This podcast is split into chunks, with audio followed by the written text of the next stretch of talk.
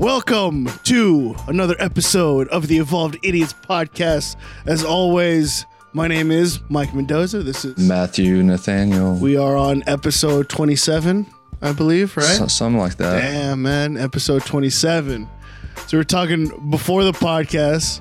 I was like, I was like, how do you smoke weed straight out of bed? How do you wake and straight bake, into man? that, huh? Yeah, we're going to go straight into it. Because I got a lot of there's a lot of lot of stuff going on here at the end of the year with cannabis. So Because for me, get right into it.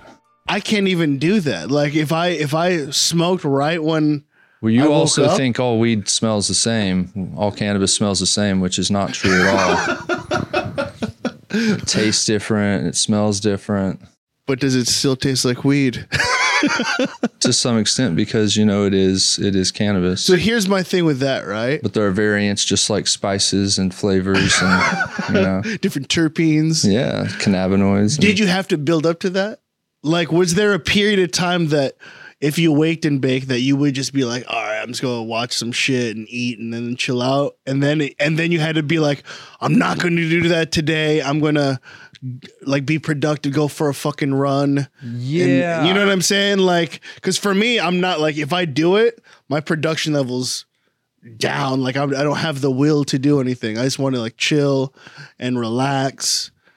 But like, yeah like I always thought like all right, I would just have to like do it and be disciplined, like make myself like do something. You know what I'm saying? Like, does that make sense? Like, did you have to get over that first hurdle, and then it's just part of what you do now, or is it just like it's just affects you differently? Um, probably a little bit of all that. Um, I don't know. I guess like early on, I mean, maybe I, I don't re- really didn't didn't do this so much, Yeah, Uh, but I, I do find that sometimes I wake up and I'm a little scattered, and you know, my, just mentally, I just can't focus on one thing. It's like there's so much to do, so Yeah. it's like I find it helps me just like lock in and and prioritize, evaluate, execute. right. Because for people that don't know. know, like Matt, like he'll smoke some shit, he'll smoke, and then like he's on it though, all like all the fucking time, doing Yeah, work, doing yeah. work, doing work. So to me, it's like impressive to see because it's something I could like I can't even Well, fathom, like getting all these things Sure. accomplished. you know what I mean? well, like, and cannabis is is uh, you know it's it's different for everybody. Yeah. You know, you're not a frequent, a super frequent smoker yeah, or consumer, and so I think that definitely plays a factor. Um, but I think also for me, like when I was, you know, younger, Mm-hmm. I feel like I probably consumed more, a lot more, Mm. actually. And even though now you you may be like, well, you're you know see me sm- smoking or whatever, but it's not to the extent that I would have done before. yeah, So it's less about like, you know, seeing how crazy high you could get or if you could out smoke your boys or whatever. And it's more now about like enhancing a lifestyle and helping like with recovery and helping be helping me be, be more productive, Yeah. truthfully. yeah. So that's that's kind of my a- approach to it now. It's more of a, a lifestyle and health maintenance sort of. You know, it's Yeah. it's it's enhancing life. It's uh, adding to it. But there was a period that you had to be like force yourself to kind of like all right if i'm going to do this i need to Yeah. like i need to go be productive i need to go for a jog you know what i mean Yeah, or like get my work done like But I've always been, you know, kind of kind of like pushed myself in certain ways, like especially physically. But I think that was really the first way that I started like adapting cannabis use for mm. you know an enhancement of a, of, a, of a physical activity especially yeah was like you know really going for runs when I was you know get, getting into running. I didn't love it, and then i you know decided to to to smoke one day before going for a run, and Yeah. it, it I felt like it made all the difference. Like as far as being able to just not get caught up in the uh, uh, why am I running? I hate running, you know, kind of mentality. you you just zone in a bit forget about all that, and yeah, and you just zone in or zone out depending on how you look at it, and Mm. and you know you're just in that pace and like when you were asked we've talked before about getting to the runner's high Yeah. for me like i think it definitely helps me get to that state much quicker and much uh, more effectively Yeah. Because for me, I remember like even when we were in college, right? Like Yeah. we used to. I mean, dude, like in in Sunkey in the apartment, right? Like me, you, and Guido, and, and an unnamed person, uh, because he's a uh, lh LH. We got, I remember there was one like this is one example. We got super fucking baked, like Lin- leonard harold we got super fucking baked, and then I had like a practical exam at like midnight or some shit, yeah and then I I passed it. I don't know how I like. I remember being there. Like I remember, all right, I remember the apartment getting high, Yeah. like fucking wilding out and laughing, having a good time, and then be like, all right, time to take my exam. Drive to the lab, Yeah. take the exam, and then all I remember was like I got done, and then I put the fucking board on Vegas mode and just watched the shit, and then I was like. I can't wait to go back to the apartment and get more high. Went back at high, and then I passed. I don't. I don't remember how I passed it though.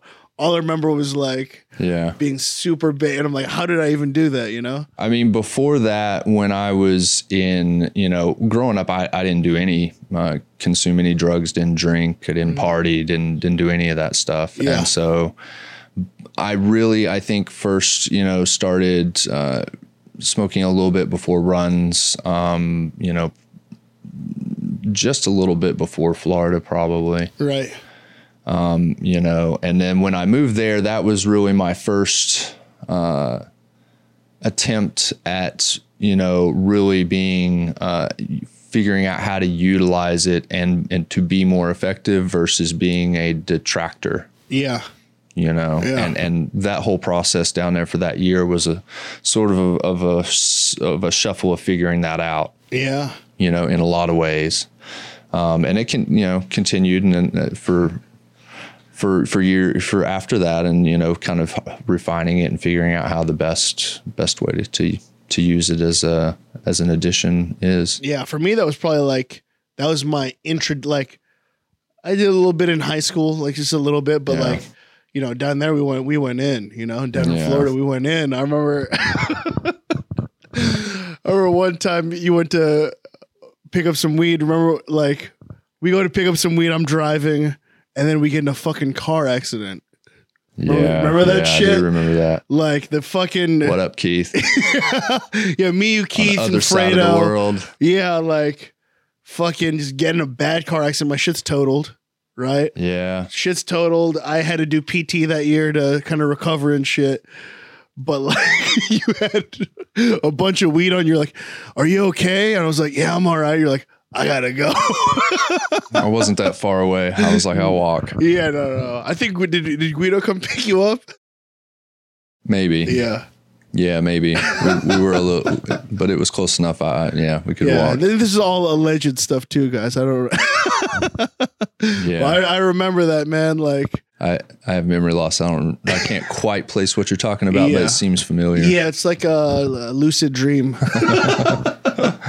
but I remember all that shit, man. Like, I that's why it's like I'm thankful that I didn't go to like a traditional kind of college experience. I had that Yeah. because then like I the shit like we didn't like dr- we drank a little bit, but we weren't like p- drinking all the time down there. You know what I mean? More or less, we were like getting high and like chilling out, being more creative, Yeah. which was fun for me. Yeah. Uh, yeah. it- we we had some times down there. Yeah, and sure. you know it's funny. Like I always look at that. is like if I did go to tr- to a like more traditional college, I might have fell into like uh a weird party hole, like, and it wouldn't have been good for me. You know what I mean? Because I was like, you look at this out of maybe. our out of the group, I was the youngest one. Yeah. you know what I mean. So it's like I was impressionable and like trying to like figure shit out.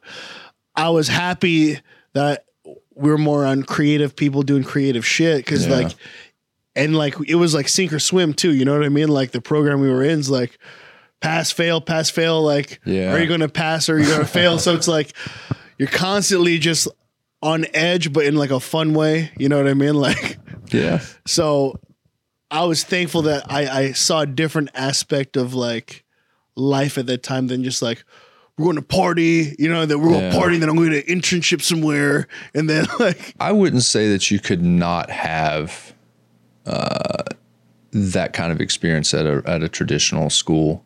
Yeah. It really depends on the crowd that I think you would find, uh, probably I probably would have found some meathead. and to some crude. extent, maybe you know what I mean? That's what I'm saying. I So, probably would have found some for, meathead for crew. fraternity, Mike. yeah, I would. You know, I would have uh, had alcohol poisoning. Yeah, it wouldn't have And been good. You know what I'm saying? Like Yeah. that's why it's like I I always kind of remind myself like, all right, like we all chose to go to the school we did in Florida Yeah. because we were all creative people. So that like that kind of culture, like when we were talking to Lloyd on there, that that kind of culture that we cultivated ourselves because the the the school we went to down there really had no culture. We had like the people had to make the culture itself. You know, like our crew had to make that culture Yeah. um that's why it was like fun for me. Like lloyd was doing some shit. You guys were doing some shit. So you know you had nick and the mcleods doing their shit. And Yeah. like it was fun for me. I'm like all right what's this what are these people working on?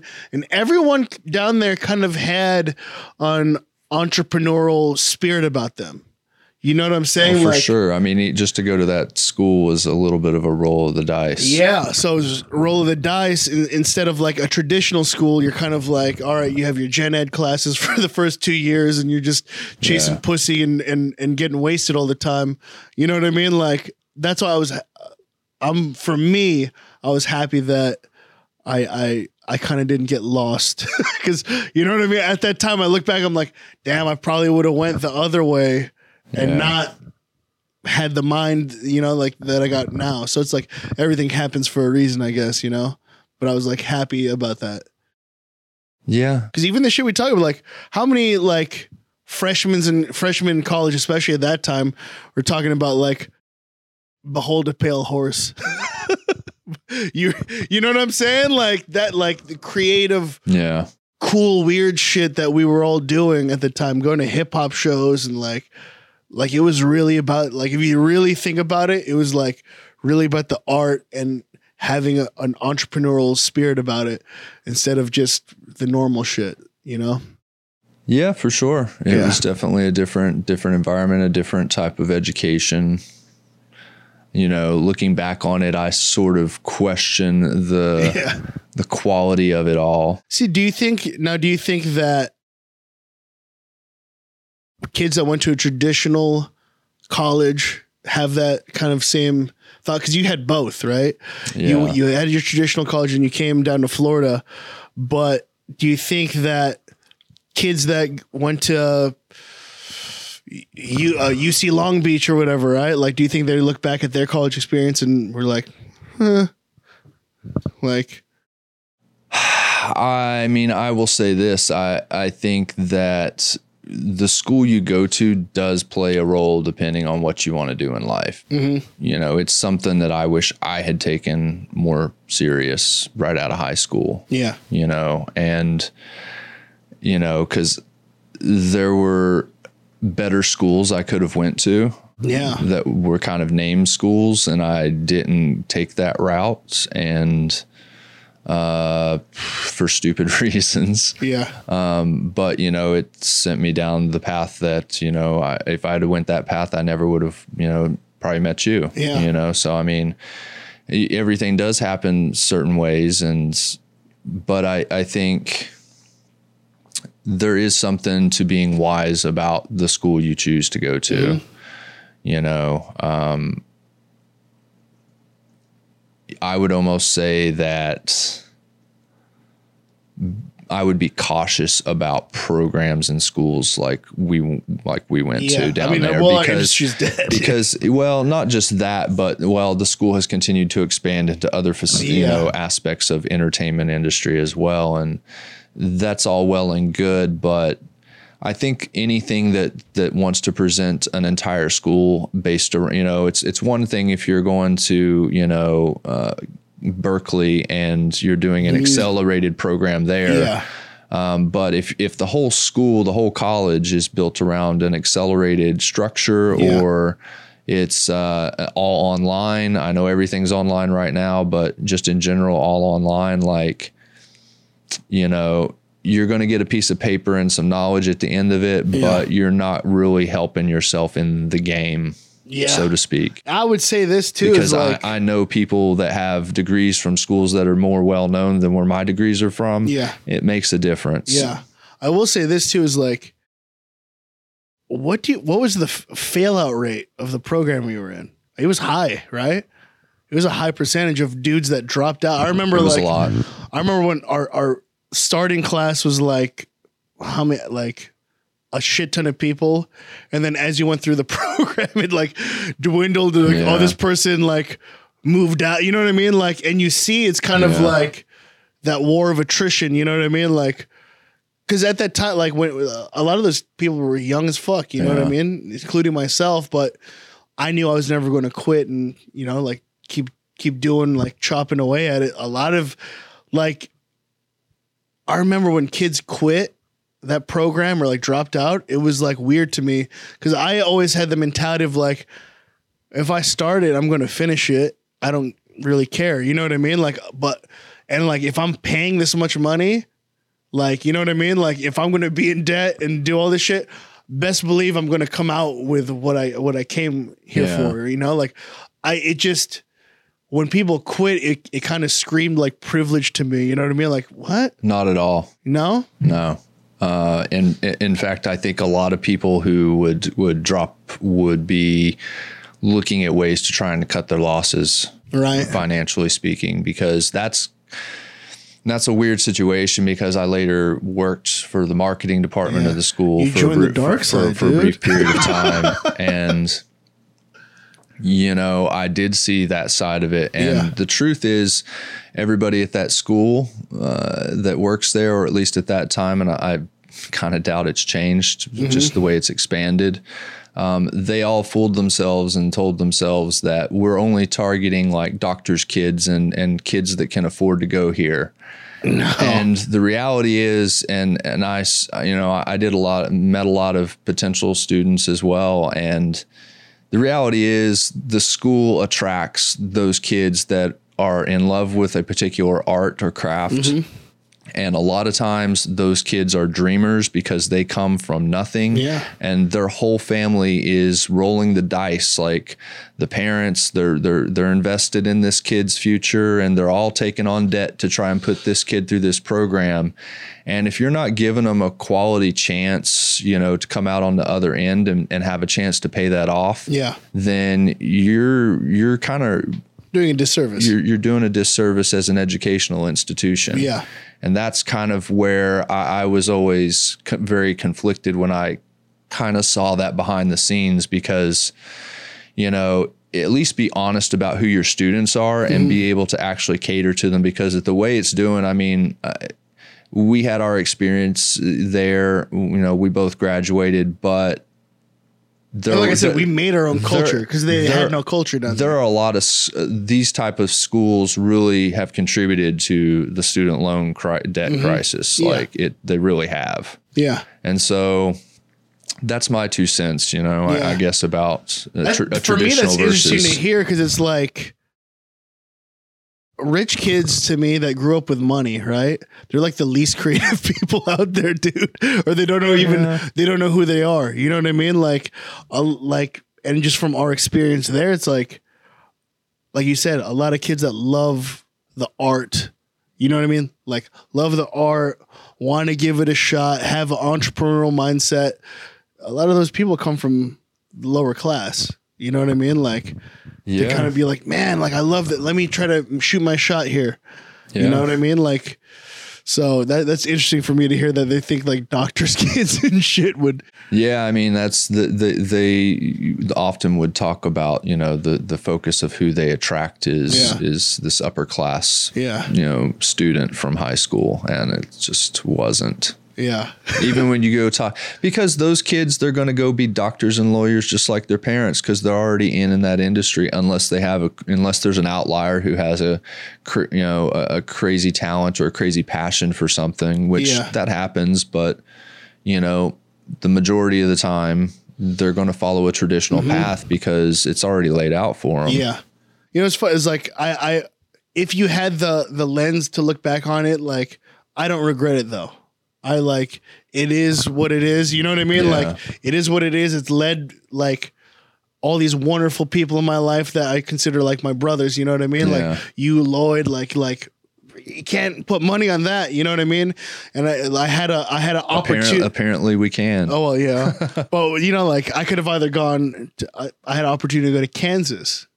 You know what I mean? yeah. But then I look at I look at like if I went to Kansas, I probably would have had a a a beer gut by twenty two, and uh, married by twenty six. You know what I'm saying? Like, Rock Chalk Jayhawk. but you know what I mean? Like, uh, I, I remember all that shit, and it's like I wouldn't, I probably wouldn't like myself at that. You know what I mean? Like, But you don't know that. I mean, I, I tend to believe that at the core of things, you're still yourself. And, you know, even though different choices may send you down a different path and have different experiences, and that does change you to some degree, at the core, you're still yourself. So, you know, hypothetically, if there were many different timelines and dimensions of yourself doing all these different decisions, Yeah. like I think fundamentally you're still the same person in all those different timelines Yeah. you know you have slight different uh, you know characteristics about you due to the circumstances of that timeline but yeah, otherwise i, I think you're kind of yourself so I, I don't think you would have been a piece of shit or a fat gut or, Or I think it would have know? probably taken me longer to figure out who Maybe. I am. Maybe. You know what I mean? Maybe. Like I think it would have taken me longer. If memory serves me correct though, you had an opportunity to go to what, Pepperdine? Yeah so i mean that's that's that's straight kinda, out of high school? that's kind of the whole crazy thing for me is like i i had an opportunity to come out here and and and go there and it would have put me in la and southern california and malibu Yeah. like at 18 years old So see, here's here's and my it took like, me 20 years taking the other path to get here. But see, here. here's my thing. If I'm looking at that timeline, I'm like, all right, Matt moves out here at 18, doesn't meet any of us, doesn't do any of his yeah, shit. no, I wouldn't have. He- he's gonna. I was like, Matt would be uh uh he- he'd be a cokehead. Wouldn't have really, wouldn't have really been, really wouldn't have been friends with with anybody like Brandon. None of the guys from overseas. Yeah. Like I would have had none, none of my life experiences been a completely different life. Yeah. you know. But you know, sometimes I'm like, man, that would have definitely. That was like the path that was laid out. That was like. Here's the the easy path, the Yeah. correct path. All you have to do is take it. and I and I and obviously I didn't for stupid reasons. And uh, you know, I I took a, a long journey and 20 years Yeah. to get back to to get to LA. do you have regret about it? I would be very curious to see how Matthew in that timeline is doing right now. I think Matthew in that timeline. Okay, I doubt he, would, a, had he, a, would, he wouldn't have he wouldn't have he wouldn't have had student loan debt. no. That's first first. I think I think Matt he would have he would have had a, he would have he would already been in LA for like tw- you know I don't know if, if I would have been stayed here for 20 years but you know it would have put me in the game much quicker because Yeah. I really did kind of like my early 20s the first half of my 20s I just kind of I was I was trying to hold on to something else Yeah. there was another priority in my life and, Yeah. and it was uh, stupid See, I think man, that timeline would have had a bad coke habit, right? Gone but, I could- out, but at least you I would have have been a- afforded the coke habit You would have been a surfer, right? You would have been a surfer, Maybe. right? But then, like, you would get too much sun, be all haggard, like these haggard surfers out here, and then you would kick your coke uh, coke habit, yeah right? Uh, find a, a single mom in Malibu, and then develop another coke habit. It would just be, yeah, yeah, I don't know. and you'd be like, I mean, I might, you know, and you'd because be like, "Hey, bro, California for life, man." because if I had went that path, I probably would have ended up working in the entertainment and either in the mo- movie or music side of things. Oh, I think you know, You would have out, of been bus- in- out of business school. yeah, you would have been weird eyes wide shut parties in in in fucking the hills and shit. I don't know about all that. but that's why it, it's always interesting to like think about like if you uh, went another way you know what i mean? But i i always look at it like could i live you know what i mean like that? You know what i mean? Like could i what would that mike have chosen you know? Would he have chosen the path i'm on? Or would he have chosen like would he be comfortable in an office?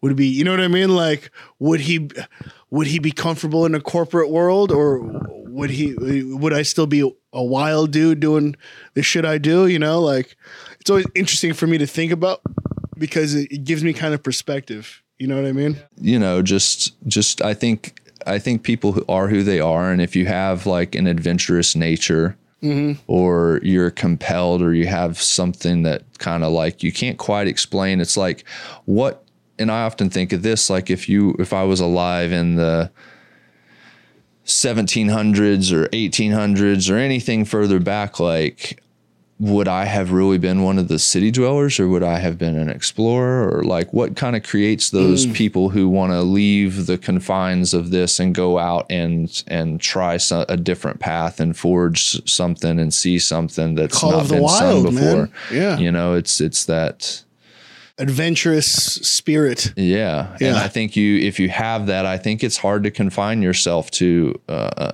an office Yeah. you know, kind of setting or a job you don't care about or whatever, you're always going to be kind of unhappy and unsettled. You know, it's kind of like there was an article, I think I talked to you about it before about and I don't I can't remember to reference it at the moment, but it was talking something about like how this is going to go super with the toxic masculinity here, but it's it's kind of it kind of referred to how like the the trappings of of everyday modern life kind of eat away at the core of that feeling of that that lies within men you know in, in particular. That's what the article was talking about. It could be with anybody though. It could be with a woman as, as well that has this you know kind of fire in them uh, and doesn't you know want a conventional kind of setting that wants to actually care about what they're doing you know to some extent you know and I think there are a lot of trappings that sort of like strip strip that out of out of you today and, and get Yeah. you into a certain mindset about what you're willing to accept to do with your life. Yeah. Yeah, no, for sure. Like, I still find myself like, I'm s- still a wild, like, the way, like, not like part in terms of parting and shit, Yeah. but like, just in terms of like what I value in life, I'm still kind of wild. You know what I mean? Yeah. Like, in terms of like, I don't like,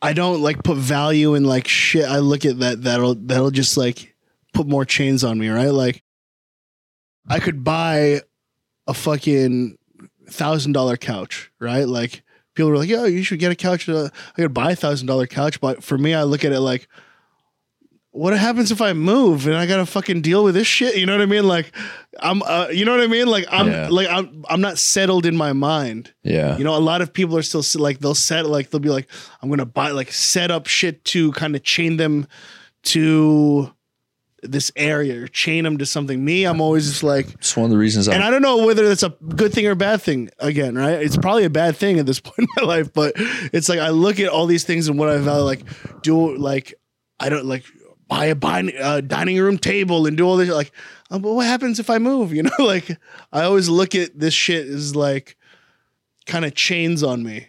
It, like- well, I, I think that makes sense if you're in a renting situation, Yeah. especially. But I think if you're willing to buy a house, then buying a dining room table Oh, is no big certainly, you know, no big Yeah. deal. Yeah. but that's what I'm saying. If I'm like in an apartment, Yeah. like no, I don't, I don't, want, I don't really f- put value on like I need to buy this and this and uh, like it's too Yeah. much for me. You know what I mean? Like yeah. because I always look at it like is is it's going to be a problem in the future, so I don't even want to deal with it. Yeah. You know what I'm saying? Like I. Who's gonna move this? I'll probably give it away for free. Well, you know? every every time I have moved, I I haven't always moved completely by myself, but you know, I've I, I do a bulk of the moving when I've moved a few times. yeah, You know, even when I had roommates, I did the bulk of the moving of the house. Won't name any names.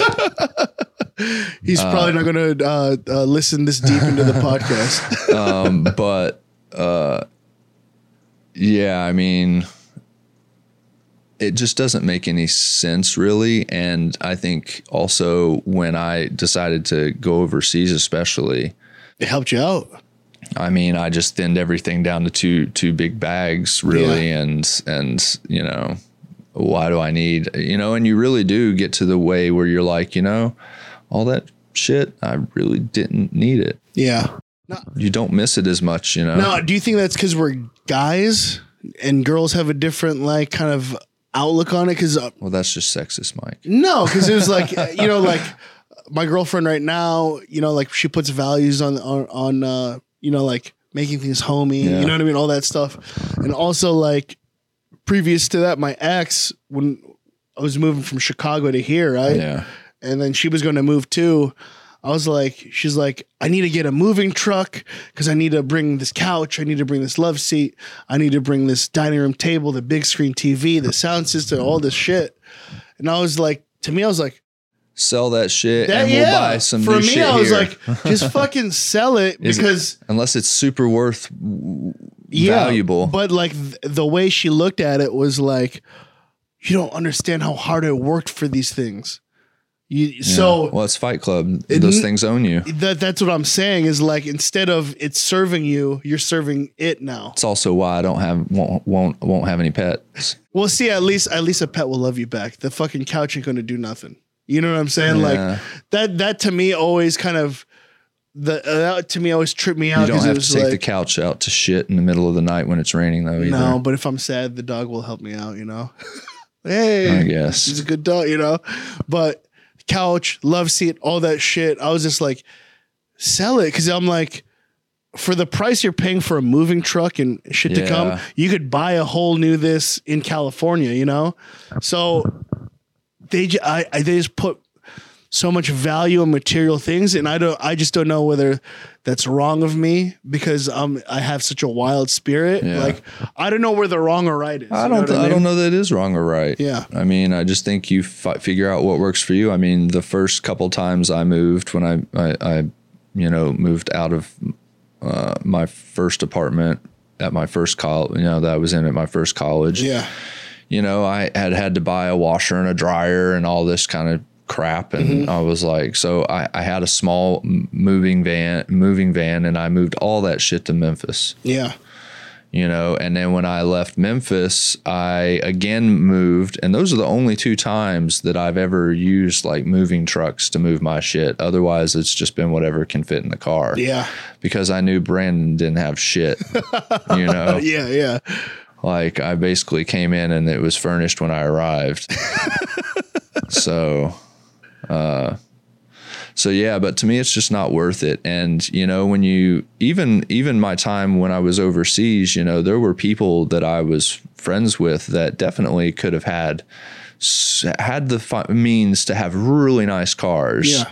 but no i mean most people over there there are some that still have you know buy really nice cars for ego reasons but like most people just look at it as like yeah it's just transportation Mm-hmm. it's new it's dependable you know to get me from point a to point b Yeah. like i don't need a, a maserati you know I, this subaru's fine or this you know Mm-hmm. whatever's fine you know and that's just the way the way it is they look at it more as a u- utility instead of a a reflection of your personality Like here in the States. yeah yeah Well, here in the States, it's like get your car, your house, everything is a reflection of who you are here almost. Like that, and then also like growing up, it's like it like a car equals freedom when you're growing up. it here, right? does. That's true. So what like when when you were like in school, like in high school, like I want to get a car, you know, so you, you can hit the open road. Like there's that American, like let's hit the open road. You know what I mean? Like top down, wind in your hair, used car salesman shit. You know, like yeah. but it's very it's a very American thing. But I love that shit though too. You know what I mean? Like for me, it, it like it does equal freedom. Like if I just want to like pick up and drive somewhere, I would fucking do it. Yeah. You know, like I I would rather have it and not use it as much than not have it at all. Well, yeah, I'm not saying not don't have a car. Yeah. Um, But they don't they don't think that way in Europe, right? Like they're just like They have cars. they have cars, but like in terms of They're like just not status symbols. yeah, but do they equal the uh, a car is like freedom, like we do Yeah, here, like yeah, growing yeah, up? yeah, for sure. I mean, Okay. yeah, I mean, they, trust me, they like to vacation more than Americans Oh, yeah. do, for Yeah. sure. So, Yeah, you know, get in the car and be able to drive. But there is something, you know, very American about hitting the open freeway. brand- it's a it just it right? seems like it's been branded and Yeah. marketed that way. I, you know, I don't know that we have the monopoly on that feeling, but yeah. you know, it's it's interesting though. Uh, I don't know. Yeah, I remember I, I was seeing this French girl once, and she's like, "I thought like you know when I think of Americans, they're all, everyone's driving a Mustang, you know what I mean, like or a Camaro." And she's like, "I thought all Americans drove those things." I was like, "No." You, You know? I don't know that I've ever owned an American car. Ever. Really? Ever. Wow. I- Because I, actually have grew up kind of feeling like American cars were kind of shit. well, they were. and they were they were. Yeah, now they're good again, but, like- Yeah. Well, they're better. Yeah. I mean, I still feel like, you know, a Honda Accord is better than a Chevy Impala. yeah. Well, yeah. Of course, more You dependable. know. You know, like I would still. Yeah, that's that, that that's part of the equation too. it's cheaper Yeah. to fix it. Like, I had one American car, and I I like fucked it up. Yeah. It was like before I got to Florida, I had uh I think it was a Ford Thunderbird. A Ford something. It was a it was something, right? And I like I was just learning how to drive and then I scraped the fucking side of it. The fucking mirror comes off and we sold it. My dad was like, fuck, you're not getting another car. This was your first car? This was my first car. yeah. And then So how old were you when you started drive got your license? Right at 16? 16. Yeah. So that, and then after that, I got that Mazda that totaled in uh, Yeah. Florida, and then And a little Saturn. and then the Saturn, the undefeated Saturn they got everywhere, man. That's That- American. Is it? Is Saturn American? I thought it was like I thought it was uh, some sort of Asian. It may man. have been originally, but I'm pretty sure Chevy GM owns owns Saturn. yeah, like that. Uh, no joke. Saturns were dependable as fuck, though. They were. I mean, I had a friend in high school who ran one for a couple hundred thousand. Yeah, you could run it into the ground, and I remember like whatever the Saturn was made out of, like it popped out the dents by itself. Like I remember, like I don't know about that. I swear to God, like my bumper got crushed, and then like a month later, it just popped back out, like whatever it was made out of. That's weird. Swear to God, Club Saturn, man, That's Club weird. Saturn. But I remember that shit, like, because I was like, oh man, and we're in Florida, and I was like, what the fuck happened to this bumper? And then I was just like, one day I went to the mall and then I went went back out, and I was like, my bumper's fixed.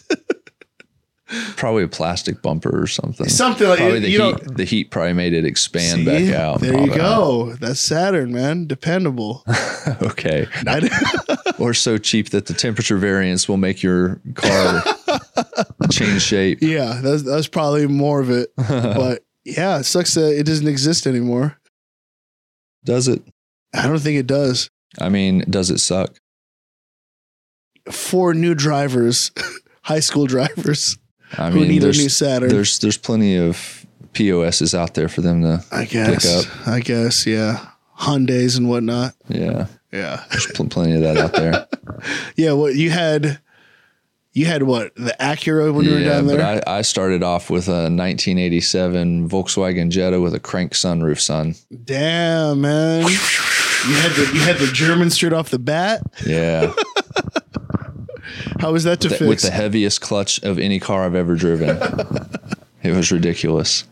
Fuck. But I could drive anything after learning to drive on it. Yeah. Yeah. What was? What was the most fun vehicle you had? Uh, Like, like you're like, I missed that one. Like, that was a lot of fun to drive. I mean, as far as fun to drive, definitely the Acura, the three series. Yeah. Yeah.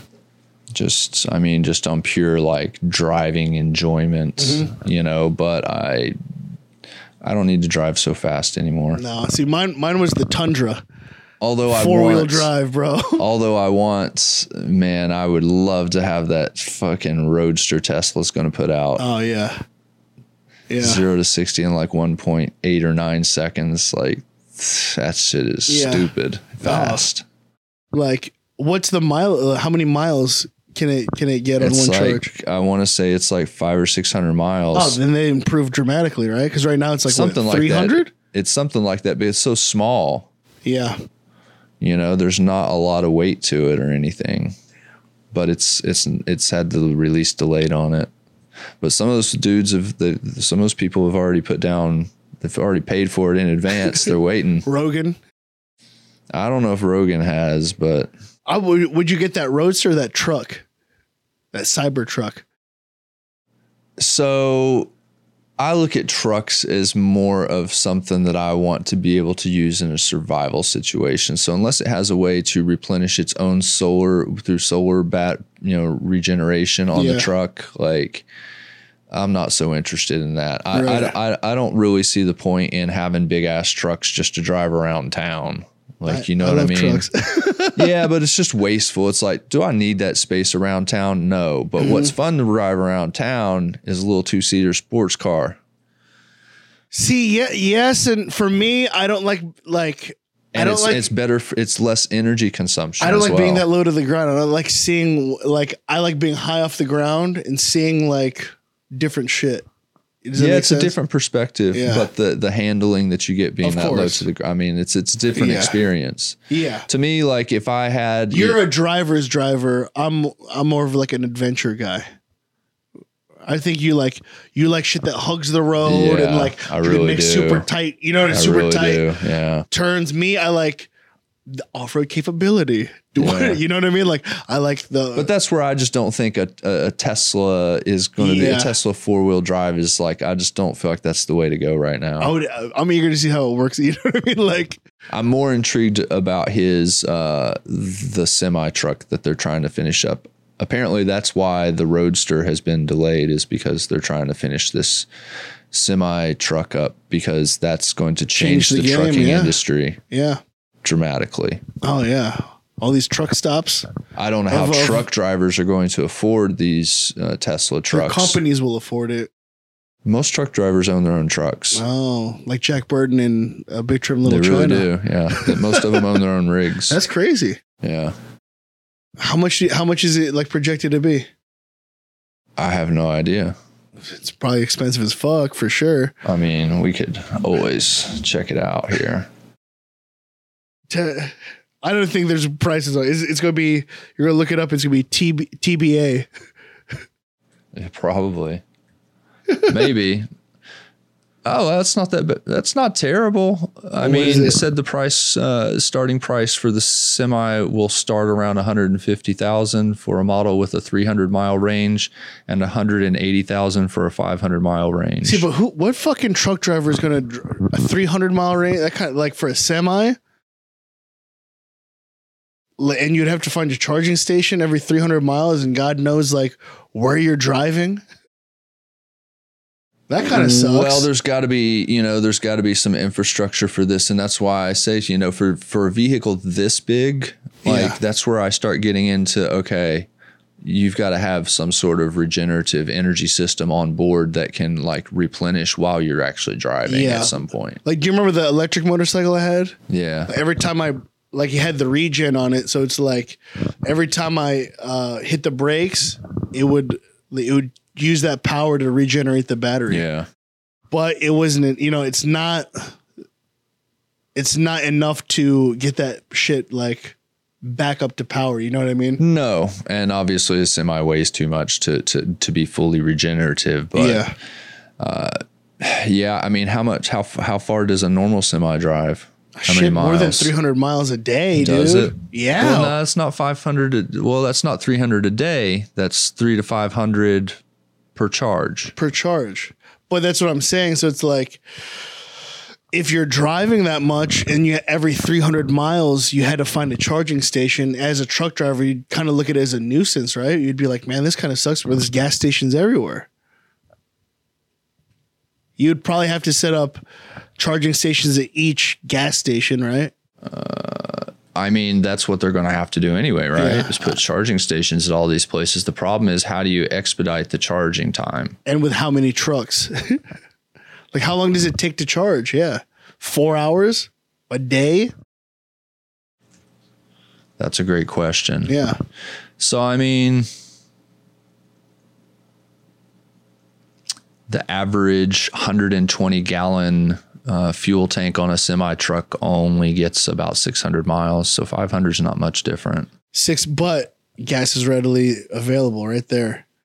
I mean, And- I, I, and it and you could get in and out of the gas station. It'll Yeah. take you tops to fill 120 gallons up 30 minutes. 15 20 minutes, you know what I I mean? don't like know. yeah. like for for that for my bike it took 4 hours for that one little battery. Yeah, no doubt. But you're also charging that shit in a, a regular socket, you not know. a fast charging station. I mean, I'm just saying. I, somehow, you know, this motherfucker Tesla is is like having rockets. You know, reusing rockets that he's shooting into space. I think he's probably got some sort of plan to to have an infrastructure of charging available for these trucks Yeah. along the interstates because that's really all you got to do is go to every major Mm-hmm. truck stop and you know put in a Tesla charging right. Now now he's moving to Texas, right? Tesla's moving Yeah. to Texas. seems to So is Oracle? Oracle I saw Oracle's moving to Texas. It's fine. Leave California. Leave All it those- all for me to take over. Oh my god. Texas is is uh It's the new hotspot. it's a new hotspot. It really is the new hotspot. And I don't know why. But it's the center of fucking crazy town too, with all those morons down there trying to overthrow the election. Yeah. Like for me, I've, I've told you, I've been in Texas and I, I don't know what the big fuss is about. Like, I don't know why, like, I don't know why people, son, freedom. yeah, but even before that, you know, there was a migration of, of Californians even before the pandemic moving to Texas. I went to Texas seven years ago now. yeah, like, freedom. Even before the pandemic, people were, this is not something brand new. The pandemic just kind of pulled it Yeah. out, kind of made it more urgent. People were tolerating stuff and then they stopped tolerating it. yeah. People have never liked the high taxes here. And the only reason they tolerated it is because it's so amazing to live here in a lot of ways. Mm-hmm. Yeah. Yeah. And the minute that they arbitrarily made it so onerous to live here Yeah. And took a, took took out some of that enjoyment factor, then All the you know, enjoyment factor. Then people start looking at their bank statements and they're like, well, you know, I'm just going to go to Texas. Yeah. I'm going to save a shit ton of money. But my thing is this, right? Let's say I was to move out of California, right? Texas wouldn't be in my top five. Yeah, I mean, I'm not not saying it would But be you for know you. what I'm saying? Like, like I've been. I'm like, what's? The, I don't know what the. You know. I'm telling you, freedom. yeah, but you can get freedom in other places. No, not like you do in Texas. You can do anything you want in Texas. because you could have a bunch of tigers down there. Do this. I mean, they've got more tigers in captivity in Texas than there are in, In the, the world in yeah. wild in the wild in the world. yeah, but it's like I don't need. That's I don't, not something to be proud of. No, but it's like I don't need. A, I don't need that much freedom. Well, some You people. I I mean? mean, ideally, I want all the freedom. I want everybody to be as free as humanly possible. yeah, you know. yeah. I guess. I mean, the problem is, is that you have assholes that want to, you know, enslave the every tiger on the planet Earth. That's I mean, Texas as as it's almost like Texas has waged a war against the tiger species on the planet Earth, and are slowly enslaving them all or Yeah. killing them all. which is surprising because I would think Florida would be the the state that all most tigers. I would mean, be in. Florida's pretty batshit crazy too, you know, in its own regard. Yeah. They don't call them Floridians for coming from nothing. four, uh, you know, we're former residents. yeah, I We live there long enough. I can I can talk Yeah. a little shit. Yeah, Yeah, I don't know, but yet you know those are also two states that have predominantly sunny weather. yeah, You that's know? true. Like, do you, so with Tesla and, and like all these big companies leaving California, is that going to have a pretty big impact here? You think? I mean, I'm sure it will. Yeah, You know, tax base wise, I'm sure it's going to not be good for their bottom line at the state level. yeah, But you know, there are other ways for them to uh, generate revenue. that weed, son. I mean, That, California that marijuana game, dog. California. So so so since you since you bring that, I mean, California is actually on pace to collect one billion dollars in taxes from cannabis alone. Yeah. So and and this shows the crazy growth despite COVID, or maybe perhaps even Due because of COVID, COVID dude, to yeah. some extent. But like Q1 of, of 2019, they collected through tax revenue here in the state 129 million. This year it was 205. So it it it doubled. Not quite, but a pretty significant jump. Q2 went from 156 to 260 million. Mm. And then Q3 of 2019 last year was 170 million generated for the state through tax revenue. Quarter three this year, 306 million dollars mm-hmm. in mean- one quarter. I mean, that's for sure due to the pandemic, for sure. I mean, that's like insane. like if, when you take away people's ability to do shit, they're gonna put their money in their adult indulgences. You know what I mean? Like they're gonna be like, Yeah. all right, like I can't do that. Let me get let me get fucking high, bro. yeah, I mean, well, people are at home too a lot. and they Yeah, people want to know. fucking laugh at Netflix. How you do that? You get high. yeah, I mean, waking up and you can't really be a daily drinker if you weren't before. Like Yeah. that'll turn that'll wreck your life. Yeah, You know, for like sure. I don't know. Like yeah, I don't know how anyone finds Saturday Night Live and, and Trevor Noah funny unless they're high. So there, there you go. Definitely not unless you're high. Yeah, you got to watch those two programs high to even uh, share a post. I mean, there are some other states that would be, you know, potential. Like Arizona's a sunny state. They've obviously, you know, moved forward with cannabis. Yeah. So I mean, that would be a state that's actually now more progressive on cannabis than Florida or Texas. Yeah. Uh, 13 of their 15 counties actually said that they're going to stop prosecuting cannabis cases when Prop 207 goes live, For Arizona. which Prop 207 is what passed. So I don't know why they need to wait until it officially takes uh, im- im- is implemented before they stop prosecuting. It seems like you should stop prosecuting as soon as it was passed by the people. Yeah, for sure. Uh, so I I don't know how I feel about that actually. Arizona just seems to me like a, a fucking It's always been. I've always want. You know, it's always been so such a conservative state. Yeah. The older population. Joe Arpaio obviously was from that area and and just gave it a bad reputation. I think for a long time. even just for me to live it's it, it just changing. seems It's changing though. Yeah. It seems demographically, it's changing. Attitude, it's changing. Culture, it's changing. yeah, I think that's from everyone moving there, right? I mean, a lot of people have moved there. I think what's sure. Texas, Arizona second maybe or Nevada, one of those two like that's where Californians are moving. I just never found the appeal to move to these places if that makes any like like let's say there was no pandemic, none of these places would be in my I would be like Texas, uh, Arizona, a bunch of meth head de- desert people and rich snooty white people in Scottsdale. I don't know about it, you know. I mean, I'd ha- I, I would I would only consider uh, I think a a southern state, yeah. a sunny state. Would you go back to your roots in Tennessee? no. no. No, the only options like are really are like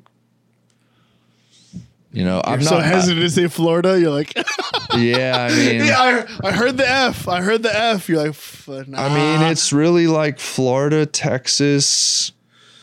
Uh, I I don't know much about New Mexico, Arizona, or California. Like, otherwise, you got questionable weather sometimes. yeah.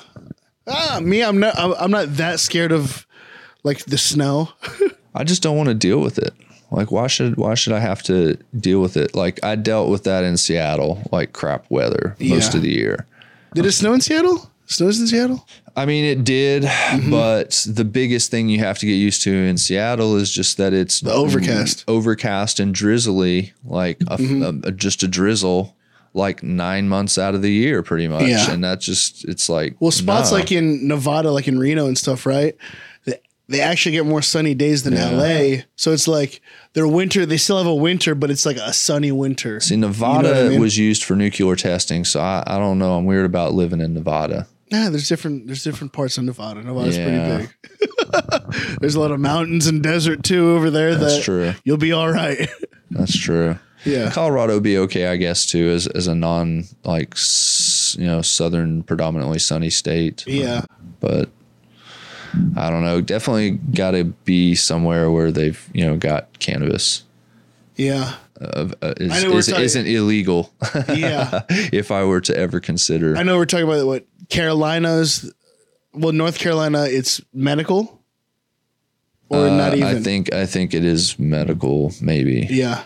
South Carolina illegal. They're talking about passing into. I, I So. South put, Carolina's too racist. I, I don't put any stock in any of those places. I Missouri mean, medical. medical. Medical. How hard it so this is my question as a as an outsider, right? Like let's say I move to one of these spots, right? How hard would it be to get a medical Card, card? just as a to just go in the store and buy it in like yeah, it- Missouri it, or something. depends. Some states are easier than others. Uh, overall, it's probably not super difficult. Yeah, I'd be like, I have anxiety all the time. I mean, Oklahoma basically has no rules. They have no limits on licensing. They have like their barrier, their the cost to buy to apply for a license is so cheap. I mean, it's it's it, that'll be an interesting test market to see what happens in, Yeah. in Oklahoma because it's so oversaturated with growers and shops and That's crazy. Now, can can like Native American like the tribal people can they make weed? Are they legally? Can they legally do that? yeah, Okay. I'm pretty sure they can. now, In So- fact, we've competed with. I, there are there are a few tribes that have uh, That went over? licensing and and stuff on on the reservation. I think that's a good thing to give those people uh, a good job, op- like good opportunities for they them. already right? got casinos. Yeah, but like, there's a lot of still poor people in those reservations. That's because the reservations are in the middle of nowhere. Yeah. and it's like it's the same as any small town. And look, I.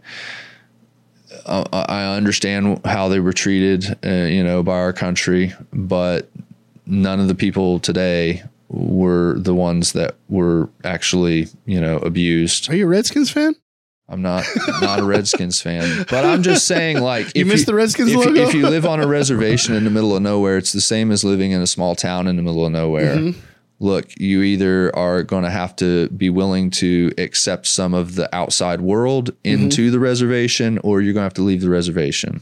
No, I'm I'm just not so familiar with it that that you know like I'm not familiar with how they're how they learned, how they grew up, what their education's like. If it's there on the reservations, it's not good. I've only been on, you know, probably three or four different, you know, like reservations Yeah. before. Yeah. and I, I don't know. my- I mean, in my Wait, have you talked to like the the low the people there, yeah, like the local Yeah. people? Yeah. yeah. I mean, in my experience, though, they just don't. They don't. There's not a lot there, and there's not a lot of population. So, Yeah. like the school that's there are, is always super small, and it's Yeah. like you know they don't have the best teachers, and you you know it's like So it's just like their their education's not there.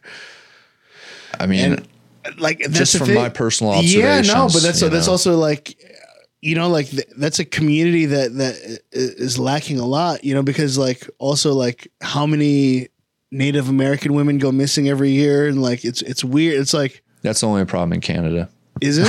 Is it? No, it's a super big problem in Yeah. Canada, though. There was a, a, a podcast called Thunder Bay, something Thunder Bay up in Thunder Bay, Canada, where yeah, there's a huge thing where the where there's a lot of natives that have gone missing up there, specifically women. Yeah, I think here in the US too. Yeah, So it's like ah, man, it's just you know, for me it's kind of it kind of sucks. It's like it's also a problem where we keep putting all these oil refineries out near these reservations, and we put these you know, and I, again, I'm not trying to be stereotyping, but we put these typically men out there on these oil rig workstations where they're living out in the middle of nowhere, and the only thing around them is the reservation, and they're isolated, and it leads to a lot of bad things, Yeah, drug, rape and shit, murder, rape, yeah. violence, Yeah. you know. that's a it's it's for me it's a very like if I look at it, it's very sad. You know what I mean? Like I'm like, how can you? What can they do to kind of help themselves? You know, like kind of put money back in in their community and and bring prominence to their people. Like like I always thought about that. Like I mean, you know what I'm that's a saying? di- like, that's a difficult it's a question super because difficult question. because to some extent, you know what, it, it wasn't done. It wasn't the right thing to do, Yeah. but they were defeated. And at some point, you know, it's hard for me because I don't really have like a a national pride kind of like heritage, like oh, I'm Scottish or I'm Irish or I'm German or whatever it is, you know. But you know, for them, I, I get it, and and I think if they want to really preserve the land and their community, like they're going to have to like bring some some modern industries in, and truthfully, like I think you know, depending on on the reservation, they've got to be willing to like farm it. But I think cannabis or hemp in particular, like if I was a reservation and I had land that could be used for agriculture, you know, it doesn't just have to be you know. s- And I don't mean it disrespectfully in any way, but I, I don't understand the concept of sacred land. Does that mean that they can't farm it or whatever? They have to leave it as nature intended? Mm. because I know, I guess most Native American tribes were not farmers, to my knowledge. They were mostly Hunters. hunters, right? Yeah. And so maybe it's not really their culture, but again, we talked about pivoting, you know, before, and it's like this is where they have to face the same decisions as coal miners in West Virginia have to face. It's Well, it's like, like- how do you pivot? And truthfully, this is a way you could bring in employ everybody on the reservation, be in an emerging industry. You know, like it's it's interesting here. I actually, you know, hemp, for example, captures 22 tons of atmospheric car, uh, atmospheric carbon per hectare. It extracts poisons from contaminated soil, and one hectare of hemp produces three times more clothing than cotton. Cotton is actually 43% of all textile fabric worldwide and has 10 and, and constitutes 10% of the pesticides and 25% of the insecticides used globally you wouldn't have to so so there's a lot of advantages to hemp and this is a way that i think you know reservations and native americans could really bring that in and like bring in some some agriculture and production and manufacturing. It's teach going to people to change trade, it's going to change the the the culture and the community there. Yeah. it is going to change And I know it depends on the tribes, but, But- I feel like if you have a fucking casino, you- exactly you know what I mean? Like you should be able to get in the. I mean, for me, I would industry. I would rather well, not even again, not even cannabis, just the Hemp. just the hemp, Yeah, just hemp. aspect of it. Because textile companies, you all all you really are, you're not even. To me, it's way better than a casino because you don't have yahoos coming in wanting to play at the casino that might not be respectful of your way of your beliefs, for example. And so, if you're talking about pres- preserving your identity and your community, you know, just having a grow grow operation and fields of hemp that's employing everyone in town, and then you've got a manufacturing facility where you're harvesting it and processing it, and then a shipping department uh, station where you're shipping it out the reservation to you know who, who, whoever whatever company is buying it. Um, you know, that's that seems like a pretty good option, Yeah. actually. Yeah, like that, like that. That's why it's always like, why hasn't it been done already? You know, like, is there like, is there a lot of politics in their community of like the, I'm sure the, there is. lead- yeah, It's the like- leaders and and That's the funny thing. Like everybody looks at like L.A. or New York, and they're like, "Oh, it's so corrupt," and the you know it's politics, and it's, there's politics at the localist, local of local levels. I mean, it doesn't matter how small. If there's a chance for somebody to have power, there's going to be like some of that going on. also like, what is?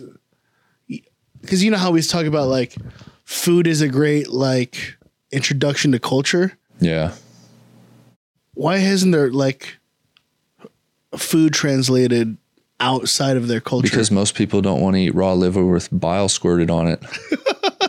but maybe that's this the you know the white man's outlook. But what if Well, they have like know- what what- if they have like delicious foods? Like they they're like, dude, this is this is great.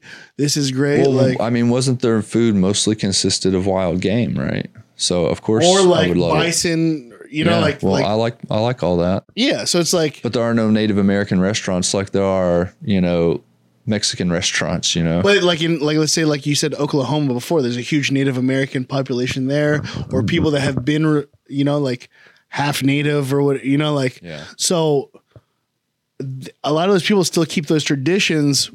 I'm surprised like there hasn't been like like a uh, a food spot like in in one of those cities to kind of like you know like hey this this is like an introduction to it because I think that'd be a great I know way too. I know virtually nothing about the cuisine of Native Americans except that you know they hunted wild game and ate ate meat cooked over a fire. Yeah, but that's that's what I assume. but like that's the thing. It could be a very I mean, I guess there's the pilgrim story about you know beans and yeah, corn, but corn like or whatever. But, that could also be a very ignorant way to look at it too. Well, yeah. Like you know they could be like, yeah, man, that was like back in the day. Now we have this shit. You know. well, Like, then they need to market it.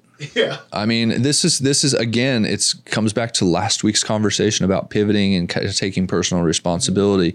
You don't like your situation. Do you have a great cuisine that you could market to the world? Then why the fuck aren't you doing it? Yeah. Then then do it. You've got the internet. Like, let's figure out how to do it. There are people that Do they ship- have the internet out there? yeah. Why would, yeah. Why wouldn't they have internet? No, dude. I mean, why if if Butcher Box and fucking you know all these other meal prep delivery services can ship food all over the world, Mm-hmm. all over the country, you know, you could do the same thing. Right. If you've got the great cuisine to go behind it, then that's that's You know, it's funny because it is no interesting reason. thinking about that, and then like how back in the East, the Amish have like made their own little economy. You know what I mean? they have they've capitalized on their culture in a in a very unique way that allows them to sustain themselves like through a form of of sort of tourism. oh yeah, it's all tour Like I remember going to as a kid going to like a restaurant in Lancaster, and this is like this is Amish food. My and it was bomb as fuck. I was like, oh shit, this is really good food. I thought they were gonna serve me some weird shit. no, it's it's It was delicious. Yeah. No, I give them Shoe props. fly pie. I give them props on their food. Yeah. And I've been to Lancaster as well yeah. before. And I was like, I'm not knowing what to expect, but and then like these people don't have TVs and fun, like you know what I mean. But they're all out here serving people. Still, I think they did a, a good job of like weaving what they could and could not do. You know what I mean? Like Yeah. Finding little little paths that way. I, I hope that because I, I feel like people are naturally curious, and I feel like if the Native Americans, the different tribes figured out a way, people would be willing to go like, "Hey, let me check this out." You know what I mean? Like, let me check out your your culture, and and because Yeah. especially nowadays, people want that like. You know, people are going all over the place, Instagramming themselves, doing all this shit. Like, people would like to learn about that culture. You know, I- I, I feel Well, like you know, if you wanted to take it a step further, you set up the hemp grower or whatever, and then you know you set it up kind of like a, a, a you know, hemp isn't really like uh, cannabis in the sense that it's not really variable like wines, like cannabis is. But still, like if you you know if you if you have visitors, like set up that restaurant, you know that only s you know only does your cuisine, Yeah. Do a little food truck somewhere. you know. How cool would it be like you have a hemp company and you, you, your slogan could be made by real Americans. You know what I mean? Like not made in America, made by made in America by real Americans. Where you just pissed off thirty three percent of the country. But they could not argue with it. You know what I'm saying? Like you can't argue it.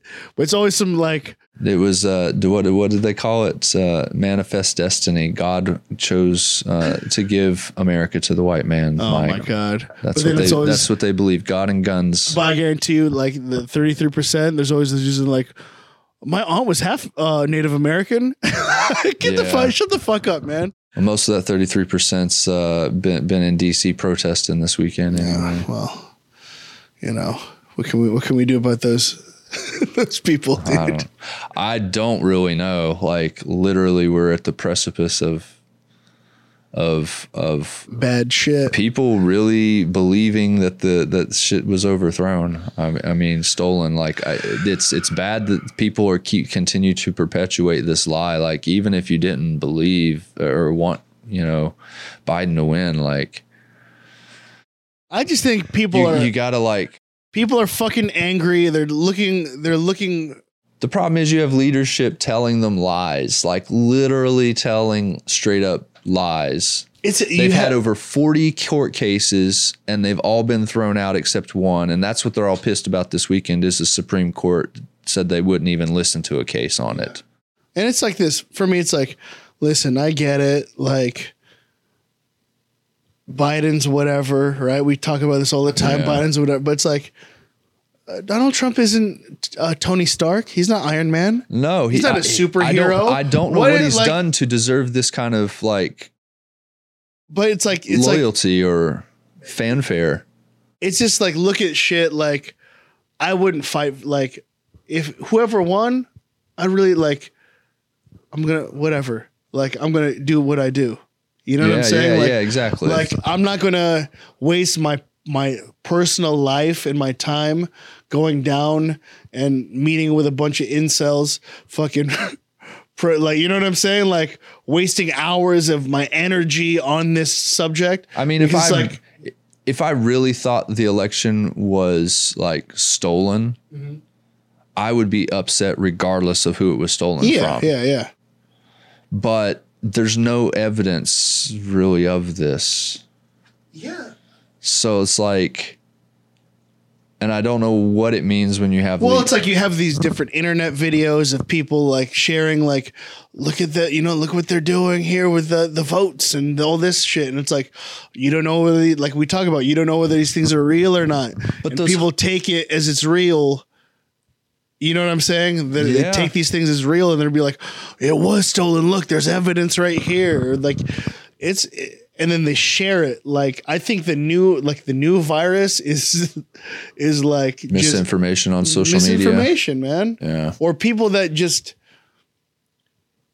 back their own shit up with stupid fucking videos and memes of retarded shit. You know what I mean? Yeah. Memes are not news. No, you know, and it's, hey guys, it's okay to be wrong about some shit, Yeah. but you just got to be okay with being wrong. Like, Yeah. now people are like, you're right, I'm wrong, you're stupid. Like, like we talk about this shit all the time. To me, it's like, it's so fucking draining and it's drained people of their fucking joy and they don't even fucking realize it. You know, that all they do is concentrate on bad shit every day. Yeah. And then, But it's again like I could understand that out of the people. What I don't understand is is leadership. Yeah. I mean, a hundred and six, I think, people out of Congress, Republicans, are asking to have. I think it's just four states. So they're not even saying the whole election's bogus. They're only trying to get 126 House Republicans are trying to overturn the election in Georgia, mm-hmm. Michigan, Wisconsin, and, and Pennsylvania. yeah. Only states where Trump lost. So if the election was fraudulent because of mail in balloting, wouldn't all 50 states? Wouldn't Be you to do it for all 50? Like that's the hypocritical part. You only want to overthrow the ones where you lost. Yeah. But it's like, Come guys, on, did, come did, on. did he beat Thanos? like, what, like, Thanos, oh, Thanos. Did he beat Thanos? Like you- what? Like stop fighting for these people that don't care about you either. No, Trump doesn't give a shit about you. Like none of these people do, man. So Neither does like, Biden. I'm not saying Yeah, Biden yeah. does either. yeah. So it's like Just to be clear. uh, maybe I just I'm just a hater on all these guys, but f- uh, fuck them all. I mean, it's understandable to feel that way. Well, I I do think this is like the reason all this shit's happening. Pe- people have nothing else to do right now. People have nothing else to do but to, but to fucking soak in the negative shit and then contaminate the rest of uh, the people At least, there's, more at, at least there's two people that are thinking about the people Who? Bernie and Josh Hawley. oh, I was gonna say you and me, yeah, me, yeah the evolved two. idiots, motherfucker. Well, I was thinking of only two only two people in, in Congress right now. Just two two out of out of 100 senators are trying to fight for stimulus money. yeah. And one is a Democrat, And one's a Republican. A Republican. Yeah, yeah, absolutely. That's what we need. And they're both getting ostracized by their own parties. Yeah, but that's what we it. need. You know what I mean? Not people are like, all Republicans are stupid. All Democrats. No, man, that's the wrong way to think. Stop thinking that way. It is. What do you think about uh, the the the idea that Trump may may pardon himself? Because the other day, I don't remember if it was last week or if it was just a different conversation we had throughout the week, but you were talking about accountability, and I was like, and I and, and I've heard this being talked about a lot this week that he's he's going to pardon his whole family and he's going to pardon himself, or he may step down and have uh, Pence uh, pardon him. And it's like you know, it's like you were saying at the at the state level with accountability, but it's like, man, if he if, if there's no accountability at that at the highest level, mm-hmm. how can we expect there to be any accountability at the lower levels. I mean, at that at that high up level, I don't think any of them are accountable to themselves. Like none of those people have none of those people have blood on their hands. You know what I'm saying? No, they the all have blood on their. Hands. That's yeah. what I'm saying. They all have blood on their hands, sure. but they don't. You know. Yeah. Yeah. so it's like once you reach that part of the Game of Thrones, it's just like uh it's all dirty anyway. Yeah, do it. You know what I mean? Like it is pretty bad. You know what I mean? Like uh, yeah, I would like if I was in his shoes, I'd do the same shit probably. I don't know. I'm also like it's it's it's so depressing. Like it's interesting to see Bernie out there still kind of going hard and I think he's what 77 78. Yeah. And then but comparatively, you and I were talking about this the other day too, like would you really want your grandma or grandpa out there making the decisions for your life? Yeah, exactly. You know what I'm saying? Well, like having Diane, having basically being the leader of the free world. And right? I and I'm and I like Bernie being out there because he is still he seems well, he's cogn- active. You know, he seems I mean? active. He still seems like he's mentally there, even though he probably is a bit a step slower than he was 15 years ago. You know, but when you've got fucking Diane Feinstein at she's getting in what 87 yeah i think she's 87 years old like and she's clearly got dementia or she can't remember because they've had to re- have her retirement conversation twice with her yeah you told me that yeah you know but she's not the only one like there's like bill pascrell is 83 mm-hmm. uh, the oldest person is as of earlier this year, spring of this year. And it's so funny they put these these ages in here and then they put pictures of them from like 10 years ago. It's like fucking James Inhofe is is is 85 years old, but this picture looks like he was 65. Well, also the polit- politicians don't scream uh healthy lifestyle. You know what I'm saying? Like they're like they're not like so Feinstein's not even the oldest. Don Young is the oldest. This Whoa, motherfucker young? was born in 1933. He's 80. He's over 87 years old. He's 88 now. Yeah. Well, there you go. 87 years old. And uh, like, yeah, you wouldn't want your grandparents making the decisions for the country. term limits. Why can't we get term limits? It's because these people cling on to power, man. I don't know. Uh, it, know, and but there is a difference between a, a 70 year old fucking a, the average 70 year old and then like a Jack LaLanne 70 year old. You know what I'm saying? Like Jack LaLanne. You know who Jack LaLanne is? He, he was like uh one of them. Sounds familiar, but no.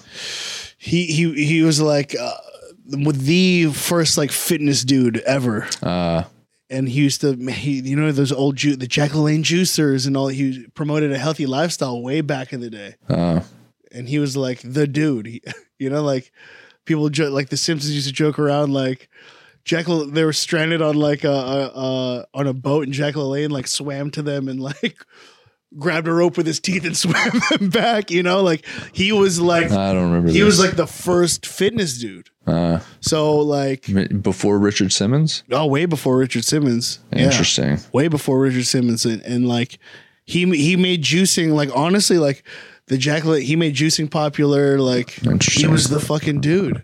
So there's like a difference between like he's dead. He he died. I don't know how long ago, but like of old age. Yeah. But he was the dude, man. Like. What do you think of of of uh, L.A. thinking about requiring police to be 25 and have a bachelor's degree or a college degree? I shouldn't say a bachelor's. Do you think that helps? I think it helps, but I like you know what it will honestly help more is like training training them in their job specifically for their job. Like being yeah. being part of a community, policing the community instead of policing of people. You know what I'm saying? yeah. Like, because you could have a, uh, a four year degree. You do could they allow 18 year old or 20 year old cops? I'm not sure. I'm not sure about it. I'm not sure. I do sort of feel like you should have to be at minimum 21 to be a cop. Yeah. Yeah. Like, like you shouldn't be carrying a gun around town and if you can't drink a beer. that's true. Sorry. Yeah. You can't police people about drinking in public if you can't Yeah. even drink. Yeah. But no, like I think that uh, four year degree in 25,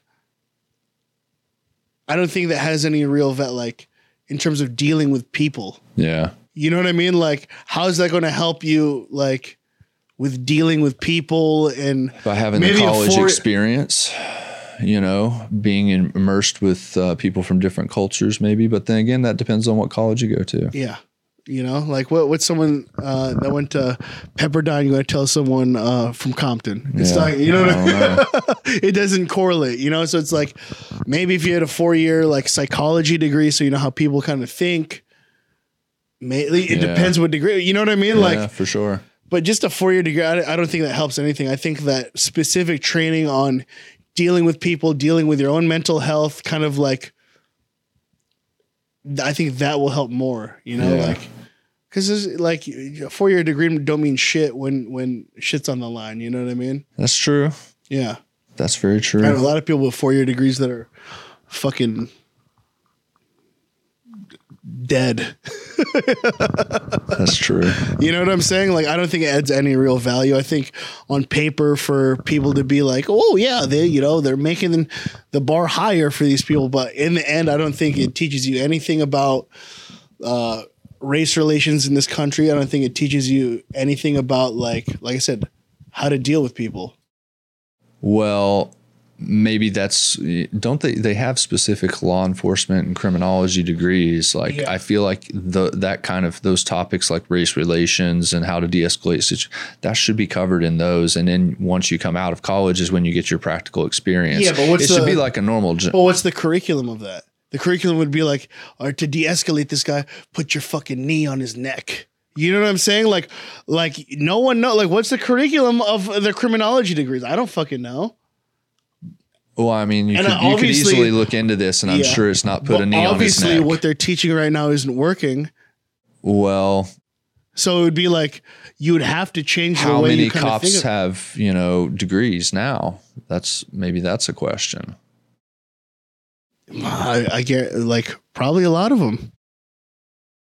Would you say how many of them are criminology or you know criminal justice degrees though versus how many of them are are phys ed and rec I don't know. It'd be interesting. Like the the thing with this is like I feel like a lot of cops aren't like tested. You know what I'm saying?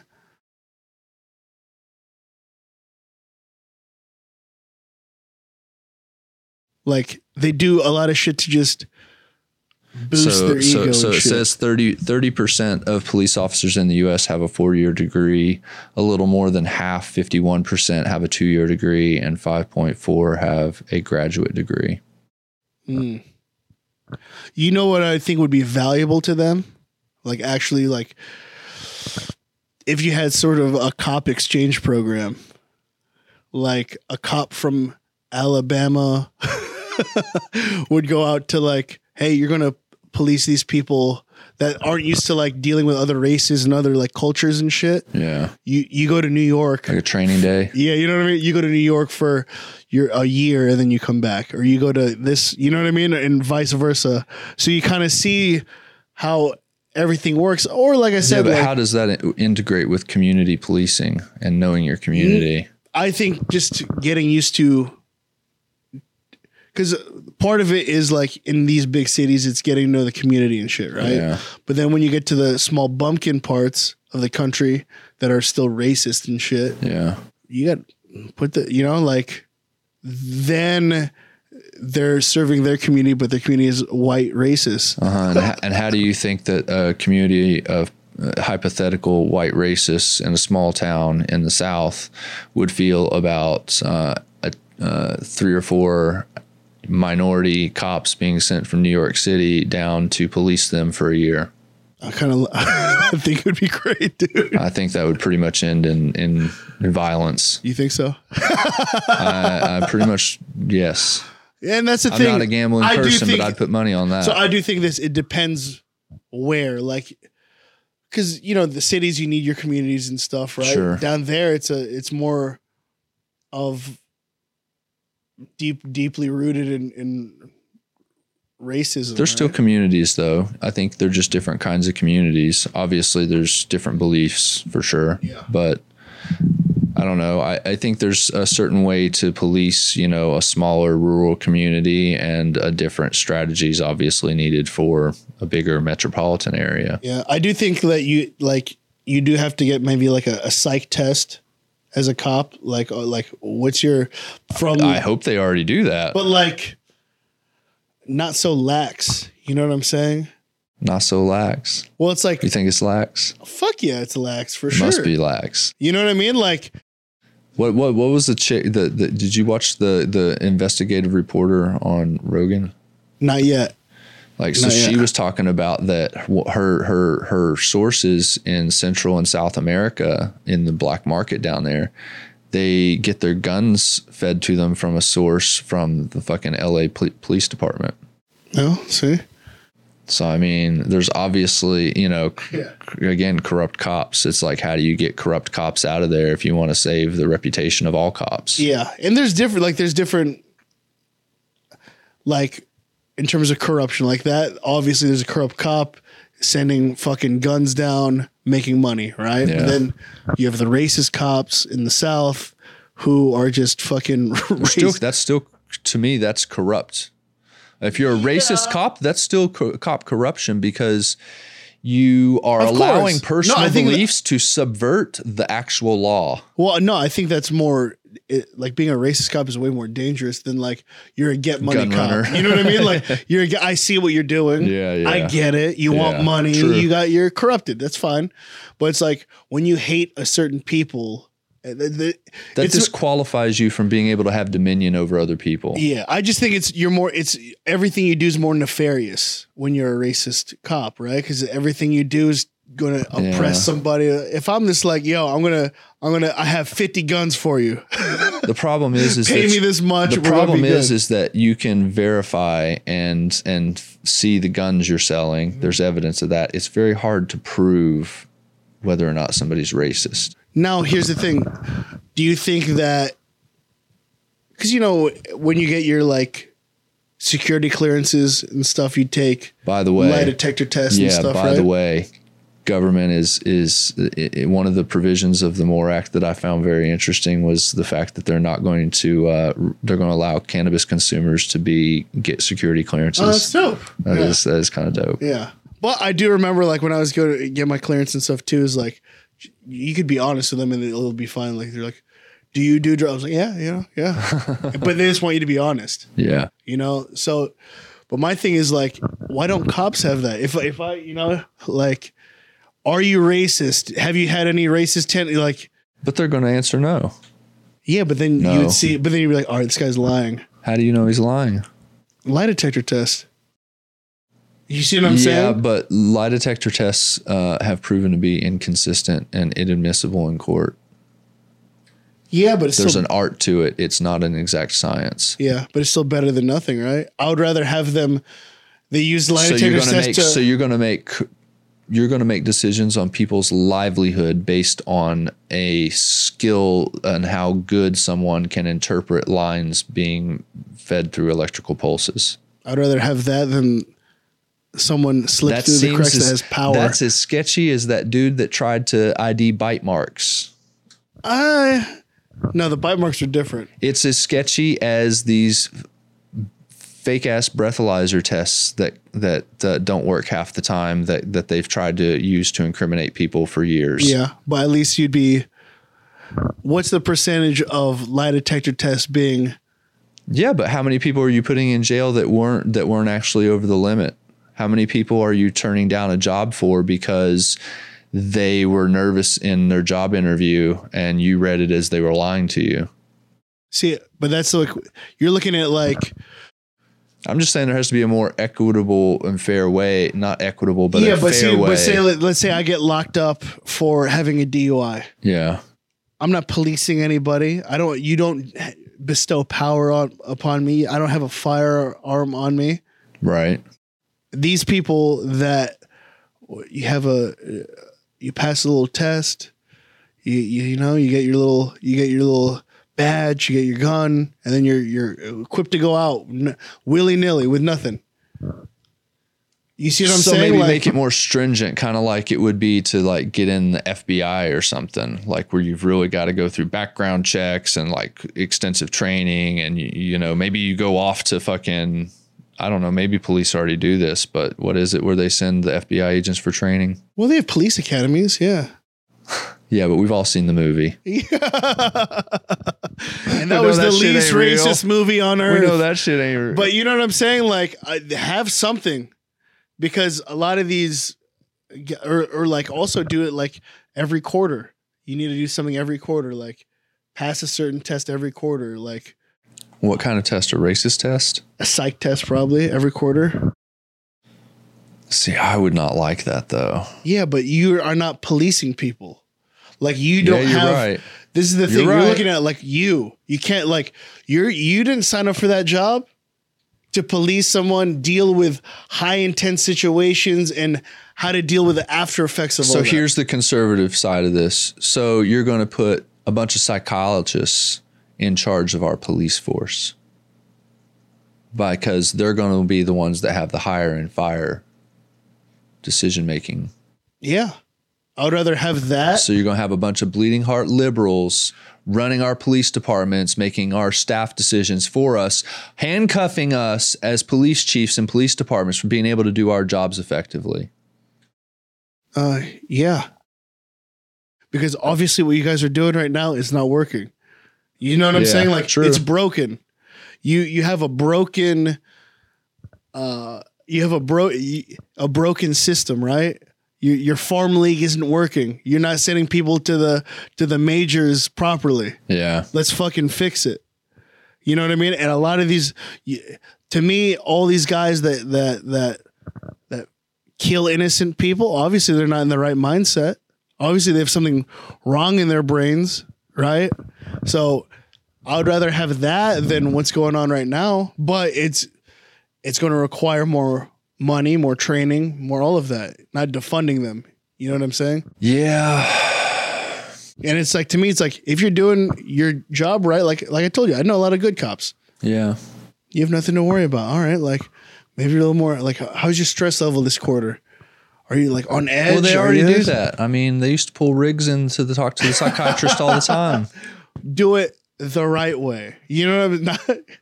You know what I'm saying? Yeah, I mean, I don't know the right way, and I'm not a big. Uh, No, but I, I do think this when you get when you assign someone a job that gives them power over other people, agreed. you need to be fucking triple checked. So should we do this also for our judges and our politicians and our governors and like all these leaders because they all have power over people? Should we put them all to a psychiatric evaluation every quarter? I'm not sure. It would be Should should my boss have a psych, eva- a psych evaluation every quarter since he has dominion over me? that's a private company. You don't serve the people. Okay, but you see where this this there is this slippery slope. Yeah, but like so- but you already gave people this this power. and These people have power over you anyway, right? Like in terms of like the government. Yeah, What are their checks and balances up there for each other? Like we said, there's none. yeah, none. So it's like you you'd rather have none than some, or some some Yeah, than none. yeah. You see what I'm saying? So it's like if they gave all these people, uh, these 80 year olds, right? Are you mentally fit to do your job? How many of them would get axed? Oh, you have dementia. No, I don't. I don't think you could do this.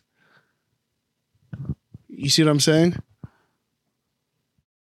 I see what you're saying. like those because at the end of the day these people have power over other people so it's like you need you need to do something Yeah, pelosi she would have gotten the fuck out of here. You know what I mean? Like, Well, yeah, I mean that simply could. Just I don't be, even think Biden would have passed. Yeah, I mean politicians just that just needs to be term limits. I mean, you, you're not really supposed to be in there forever. You Mm-hmm. know, to serve the serve the community and then be out. What do you think of Andrew Yang trying to run for governor or mayor of New York? I mean, any I think that's a good move for him. I'd rather I'd rather have him be a presidential candidate than. Well, I mayor think he's York. doing it to build credibility for another presidential run would be my guess, but I that's mean, a he messy would, he situation. would have his hands full. that's a messy situation. Yeah, he would have his fucking hands full. I'm worried it might like tarnish Backfire him. on him. I'm worried it might tarnish him. because that you look at like who, who whoever is going to be in control of New York, either way they lose. That's how I yeah I do. That's You know sort what I'm how I feel about it. Yeah, It's a lose. Like you're gonna. Yeah. There's no winning I don't there. know. It's a smart move for him. no, I hope he doesn't do that. I hope he just builds his online presence, builds his brand up, and then you know do it that way. That's how everyone's I mean, doing would- it. I would. I would like to see him stay free enough to help. Like he, in my opinion, should be one of the people that push to form this third party. Mm-hmm. I would rather see him be doing that than uh, being mayor of New York. But let's say we had all these psych tests and stuff, right? And then you had Andrew Yang, who's a young, level headed guy. They'd be like, he's like, hey, on my side, like, Crushes it. crushes it. And then you had this person be like, what'd you, what'd you do? They're like, "Eh, he didn't do too great. You know what I mean? like, yeah. it would make clear cut lines of like, this person is unfit or this person's fit Yeah. to to have the cognitive abilities to run this country. I don't know. I just ha- I I don't disagree with you, but I do see some issues with it. You know, I, I just see it being perverted into another way to control through the power. Yeah, but you have issues with the way it's run right now. Uh, for sure. So that's what For I'm saying. Is like either way, you're not going to make everyone happy. But I'd rather have some shit to be put in place Yeah. for us to kind of be like, yo, get this guy the fuck out of here, instead of these people just squeaking by all the time. You know what I mean? Like being in fucking office until you're fucking 80 years old. That's crazy. yeah, That's fucking crazy. it's definitely a little little crazy. If you saw an 80 year old as your cashier at Target, you'd be like, this is fucking crazy. What are you doing here? Right? Well, you'd be like, got what those? What, what? You know what I mean? Like, we'd be like, what the fuck? Walmart greeters. Yeah, but it's like, even you look at that guy, like, Hello. he's not all there. but the same age, he's fit to make decisions about people's lives. It's nuts. Yeah, no, it, it is very crazy. I I don't know. I don't know. I mean, hopefully we'll get some sort of change, but we'll see what happens. No, you know, I thought we were ch- uh, promised change eight years ago, Nah, you're thinking 12 years ago now. 12 years ago. And though it was hope, it went from change to hope. Hope and Choose change. one word. Hope and change. Choose one word to describe us. I mean, that's what it is, right? yeah. Change and hope, branding. It's all branding. It's all branding, you know. What do people, you know, a couple of Jay Z lyrics, people love you, you know. Yeah. You can uh, shoot a basketball on TV. People be like, "Oh my god, he's he's great." He does have a pretty good jumper, though. Uh, I think. For a president, he's got a good jumper. Well, yeah, he's probably the best. Probably. You know. Probably. Did you see where uh, man made objects on the planet Earth for the first time at by the end of this year will outweigh all other living material naturally occurring on the Earth? No. That's probably not a good sign. So they're creating some sort of dense as fuck, like No, if you take all of the buildings, all of the cars, everything Oh. that man has created yeah. It will for outweigh. the first time in history of the planet, Yeah. all that shit, all that man-made shit will outweigh all of the natural occurrences of plants, animals, and natural structures on the planet Earth. Thanks, China. Yeah. Makes me feel like we're going to end up in some futuristic, uh, you know, Blade Runner. yeah, situation, you know, with the cities just being vertically building, building, building, building, building everywhere, you know? Yeah. Well, maybe the pandemic has changed that. Maybe because you know, Maybe it's made it worse, made it accelerated it. I don't know. or people are like fleeing the cities. Like, you know what? Why do I pay these prices? Yeah, that's true. Let me move to the country. You know, it's like, I'll tell you why not. Guess what? I never liked the country. Guys. I'll tell you why not to move to the country because you're more likely to be abducted by an alien in the country than you are in the city. Yeah, for me, if I move to the country, I'm more likely to be abducted by a white racist. I'm not worried about the aliens. I'm worried about fucking Billy Joe Bob down there. You know? Did you see two two weeks ago they released another fighter uh, fighter jet pilot captured another UFO. triangular UFO that came out of the ocean and went straight up into the, and disappeared into the atmosphere. Yeah, yeah. And did you did you see that crazy. one in uh? It's in the Mojave Desert. I think it's called uh, the areas up there called. uh It's here in California. Twenty two palms or twenty one palms. Yeah, it's just outside Joshua Tree. Yeah, the the ripple in the sky.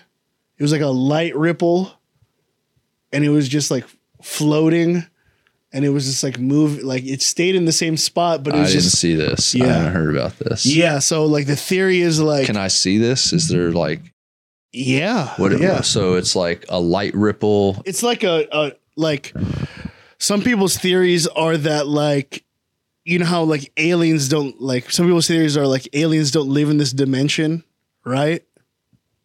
Yeah, I'm, So- I'm down with that, that as a possible theory. So it's like if something punched through to this dimension, right? So let's say, let's say, So it's like a tear or or tear. or a slight opening. A So let's slit. say- it's like a slit in our universe. yeah. So let's say our, our our the way we see things is flat paper, Yeah. right? And then they punch through, and then from their dimension they reach our dimension, right? And then it folds back. There's still that slight shit here, that from their dimension to ours. Well, yeah, of course. So that's what some people are thinking is like it could be like just a punch through to our I mean, world. I 100. Per, I mean, maybe you know that's they're just what developed in that other dimension. Like if there are all these parallel dimensions and worlds and Earths, Yeah. maybe in that dimension or in one of them, little green men or little gray aliens or whatever is what developed as the predominant species on in that timeline or what in if that they're universe. racist towards each other? Like you're you're green, I'm gray. You know, my people are better than yours. Well, again, if you go down the like, this is this you, is my land. if you go down the alien conspiracy hole, um, the, the grays are evil and the greens are good. there is actually you know conflict within the alien races. Who's the good? The gr- the greens are good, and the grays are bad. uh, well, the Greys may have nefarious potentially reasons. Is, Or that could just be that could just be like some racist banter. You know, It could be.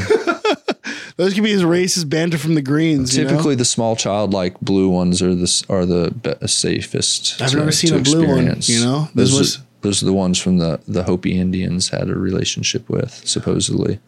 and how'd that turn out for the Hopis? now they don't have any industries, guys. Yeah, well, that's because the supposedly those uh, aliens left after we ignored uh, their their warnings not to make a deal with the Greys. with the grays. But who who would have knowledge of all this? Who has knowledge? Like who who passed down from who? Well, Right? I mean, ancient. You know, I'm sure there's ancient uh, Native American lore and and things like that that have you know past oral traditions that have kind of kept some of this uh, knowledge, and maybe it's consolidated there and it's not really shared outside of those cultures very much. That's possible. It's also possible there's a dossier. You know, our government has The men somewhere. in black. You know, some X Files shit. You know, now we're getting into a conspiracy bag again. yeah, I don't know. But yeah, no, like did you did, did it, it show up on the computer? The thing in 21, 22 palms or whatever It doesn't. I couldn't. Can't find it. I'll find it. It's like a light put like light string. Light string. Yeah, something. String of light in Mojave Desert. But it's also like it's weird because it's like right by the base over there too. So is it like a military thing? I have no idea. so. Twenty One Palms is definitely a military Yeah. base. Let's see. 21 Palms. Yeah, I don't I don't see anything on this, man. I got it right here. Men, f- men film glowing snake-like UFO in sky before chasing it down as it disappears. Is that the title? Yeah, Snake. Let's see if there's videos on it. Yeah, men films mysterious snake-like UFO over California. Oh, UFO spotted in 29 Palms. 29 Palms or 21 Palms? Is all this Maybe it's 29 palms. Here, I'm pulling up the video right now for you. the UFO there. Shot. It's like this. Where's this dude's UFO? We're driving past it. Yeah. So they're like, Is it this little dot in the sky? it's this. Yeah, keep watching it though. It's like a string that's just moving. And they try to go under. They go underneath it, and there's like it's just hovering. It is in the sky. According to Roswell, it'd be a weather balloon.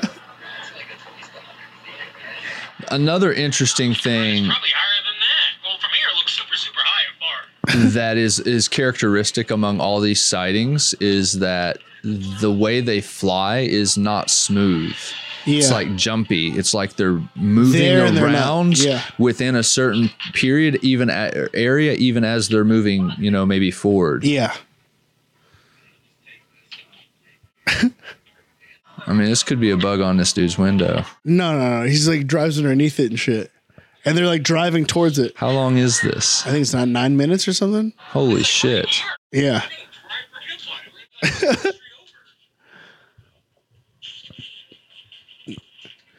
And granted, I mean, it was not that. It was, I think, last year something. This thing happened, but I just found it. But I was like, "There's a fucking interesting thing to to see." it's not like a traditional UFO like video. It's like just a, a slit in the sky. Well, now I would not describe this.